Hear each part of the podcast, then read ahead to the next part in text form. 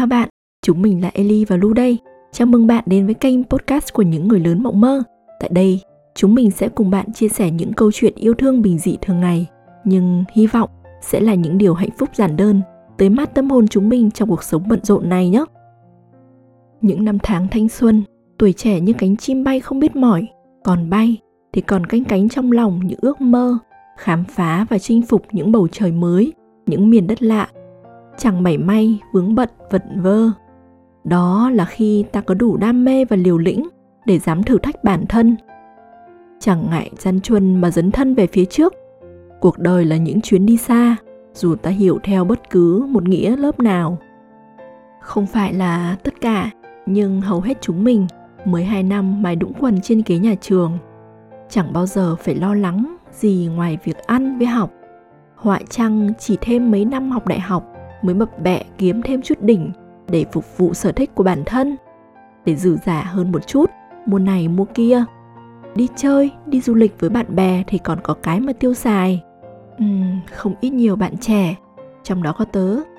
Những tháng ngày đầu tiên sau khi tốt nghiệp đại học phải loay hoay mãi đứng giữa những lựa chọn lớn rất đầu tiên của cuộc đời mình. Chuyện đi hay ở? À Trước tiên thì tớ kể cho bạn nghe hồi đó, cách đây mấy năm, tớ có tình cờ đọc được một vài bài của những người con xa quê lâu ngày, không muốn về lại quê cha đất tổ. Phải nói là lúc ấy đọc xong, tớ tức anh ách ý, vì những lý do chủ quan mà họ đưa ra.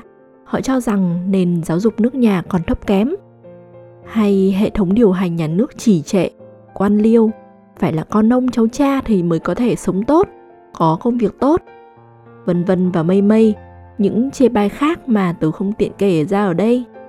Ừm, tớ sẽ không phán xét ai đúng ai sai ở thời điểm này nữa, bởi vì mỗi người có một cách nhìn nhận vấn đề khác nhau. Cái tớ muốn nói ở đây là nếu đã có câu trả lời cho chính mình rồi thì có tỷ tỷ lý do để phơi bày ra, khẳng định chắc nịch thêm cho câu trả lời của mình mà thôi. Đi lên thành phố hay ở lại quê nhà đi ra nước ngoài thỏa cánh bay lượn thêm đôi ba năm hay ổn định công việc rồi yên bề ra thất trong nước đi sang một công ty khác với những công việc mới những khuôn mặt mới hay ở lại công ty hiện tại? Uhm, trải nghiệm qua thời gian sẽ cho con người ta câu trả lời thích đáng nhất. Đi đông đi tây hay ở nam ở bắc thực chất cũng không có gì quan trọng về mặt địa lý hay cũng không có một sự chuẩn mực nào cho câu trả lời? Vốn dĩ chỉ chính bản thân chúng ta đã nắm trong tay thật chặt rồi. Ở đâu cũng được, miễn là trong tâm tư ta thấy thoải mái. Không có sự đắn đo nào hiện hữu trong tâm trí. Mọi băn khoăn bấy lâu nay đều bị gạt bỏ. Có người chọn theo con tim thì quyết định về gần gia đình, người thân, phát triển sự nghiệp bên những người thương của mình. Một số khác thì lại chọn cứng cỏi hơn, sống bằng lý trí chọn sống xa nhà. Điều đó cũng có nghĩa là bạn sẽ phải học cách tự lập hoàn toàn, không dựa dẫm vào ai hết. Nhưng có thể sự lựa chọn ấy sẽ cho bạn một công việc yêu thích, phát triển tốt thì sao? Có lẽ đến một lúc nào đó, trải qua những cung đường nào đó, gặp gỡ những người nào đó, sẽ khiến ta vững vàng và trưởng thành hơn. Để ta biết ta nên lựa chọn đi về hướng nào. Để ta biết ta nên đi hay ở. Có những cung đường nhất định phải đi qua. Bởi cuộc sống này là đau thương, hạnh phúc. Con người có lúc dòng sông có khúc, nên ai chưa từng ngã gục để đứng lên. Tuổi trẻ rộng dài là thế. Nếu có thể đi, hãy cứ đi. Không ngần ngại, không sợ hãi. Hãy để đôi chân được chạm tới những chân trời xa ngút ngàn để cho những ngón tay được chạm lên những sợi nắng trong veo vắt trên từng ngọn cỏ xanh mướt. Cho đến khi bước chân mỏi thật dã rời, ta sẽ trở về nhà và ngả đầu trên chiếc gối cũ kỹ thân quen, để ta biết rằng những chuyến đi thật đẹp đẽ đến nhường nào. Phải không bạn đu của tớ? Đúng rồi, bạn mình ơi. Chúng ta có trăm ngàn lý do để kết thúc. Khi đó, hãy nhớ điều gì đã khiến bạn bắt đầu. Mỗi chuyến đi đều sẽ có điểm dừng và quan trọng trên suốt cuộc hành trình đó bạn đã làm được gì học được gì chiêm nghiệm được gì và quan trọng nhất là tâm có an hay không chuyện đi và ở với mình có phần nào đó tương đồng với Ellie về bản chất, về nghĩa đen. Chúng ta có quyền lựa chọn cuộc sống cho mình. Năm 18 tuổi, xa gia đình, xa nơi thân quen cùng mình lớn lên, cùng mình có những ký ức đầu đời tuyệt vời. Đó sẽ là hành trang cho bạn, cho mình, cho những người con sắp tung đôi cánh bay tới những miền đất hứa bao la ngoài kia.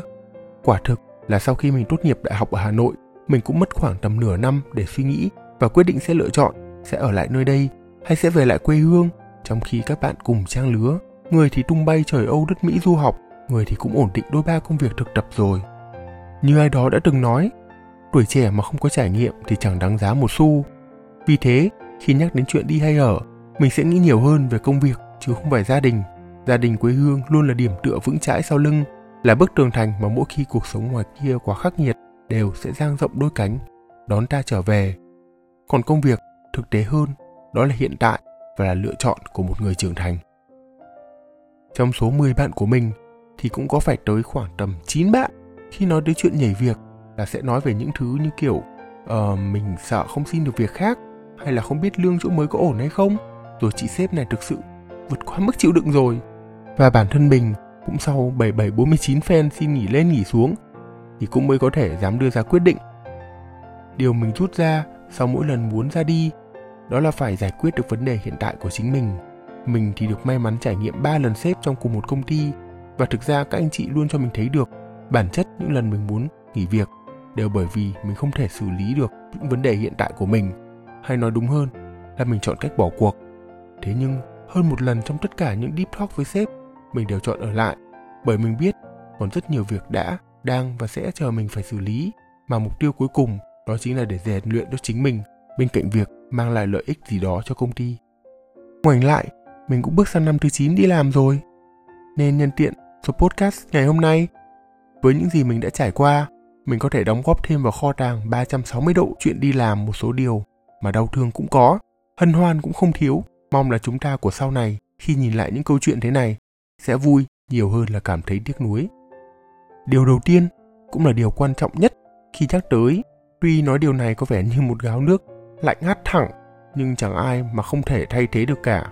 Nên đừng bao giờ tự huyễn hoặc chính mình rằng ôi mình mà nghỉ xem có ai làm được hết đống việc đó hay không? Hoặc xem đi đâu mà kiếm được một người nhân viên như em? Người quản lý họ có thể không làm chuyên môn giỏi nhưng họ cần phải có bản lĩnh để duy trì và dẫn dắt một team. Tin mình đi khi đặt chân vào vị trí đó bạn sẽ thấy được cái áp lực mà hàng ngày bạn đang tự tạo ngược lên chính sếp của mình đấy. Một trong những điều ai cũng có thể nói được, nhưng làm thế nào thì lại chẳng thấy chia sẻ mấy. Đi hay ở, quan trọng là ở thời điểm. Thực ra để mà nói thế nào là thời điểm vàng thì cũng thực sự là khó. Như với mình, thời điểm vàng để mình chuyển việc, không phải cứ xếp tồi mới khiến mình bỏ việc khi mà công việc không còn đáp ứng được những thử thách và khơi dậy sự cống hiến trong bạn thì đó là lúc bạn nên dừng lại cuộc chơi ai rồi cũng chỉ đi làm vì vui thì lấy ai mà chịu những áp lực của công sở nữa do đó một khi đã trang bị cho mình đầy đủ sự tự tin để lên đường thì hãy cầm chắc chắn tờ đơn xin nghỉ để rồi bước ra khỏi cái ranh giới an toàn đó ngay và luôn đi. Và cuối cùng, một điều mà mình không nói nhưng chắc rằng ai cũng sẽ nhận ra chỉ là có làm được hay không thôi, đi hay ở, quyết định nằm ở chính bạn. Chúng ta luôn cảm thấy bất mãn với công việc, thế nhưng chúng ta lại đang không thỏa hiệp được với chính mình để kết thúc nó. Những người chắc chắn họ sẽ tìm một công việc mới tốt hơn trước khi họ quyết định sẽ nghỉ công việc hiện tại. Thế nhưng lại có những người họ sẽ thẳng thừng ghi vào tờ đơn xin nghỉ rằng em có kế hoạch khác trong tương lai hoặc không cùng định hướng với công ty nữa. Dù trong tay thì chưa thực sự có một offer đáng chú ý nào. Điều đáng khen ở đây là dù thế nào đi nữa, bạn cũng đã dám tự đưa ra một quyết định thay vì lưỡng lự ở ngã ba đường. Chưa nói đến đó là quyết định sáng suốt hay sai lầm, bởi chúng ta đâu được sinh ra chỉ để đi một con đường thẳng tắp từ A đến Z đâu. Sẽ có người hạnh phúc ngay cả khi họ chỉ mới rời khỏi A để đến B và đó là mình sau khi mình tạm biệt được chỗ làm đầu tiên trong suốt 7 năm trời. Thế nên, dù là đi hay ở, hay cứ tự cân nhắc, tự chất vấn bản thân mình, mọi việc đều sẽ có cái giá của nó tại mỗi thời điểm. Đời thay đổi khi chúng ta thay đổi. Cảm ơn bạn đã lắng nghe tập ngày hôm nay cùng chúng mình. Thực ra, hôm nay chúng mình cũng chỉ muốn gợi lên trong bạn một chút tò mò, một chút băn khoăn về việc đi hay ở thôi. Còn lại, mọi quyết định vẫn nằm trong chính đôi bàn tay năm ngón và một cái đầu luôn sẵn sàng nổ tung bởi những suy nghĩ phức tạp hơn bình thường. Những lúc như vậy, hãy nhớ đến tí ta tí tách, trải lòng cùng những quan điểm của chúng mình nhé. Keep dreaming.